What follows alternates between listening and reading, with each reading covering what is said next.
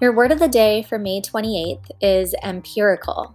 Empirical is spelled E M P I R I C A L. Empirical is an adjective, which means it describes a noun, and in most cases, empirical describes a type of evidence.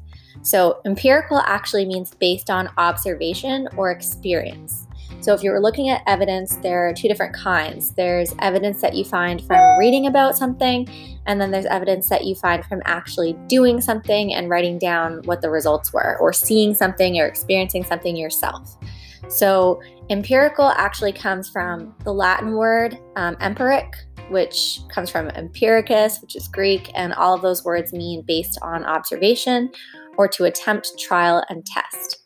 So, empirical evidence today, we would say um, we had empirical evidence if we had tried a science experiment, for example, and then written down what happened.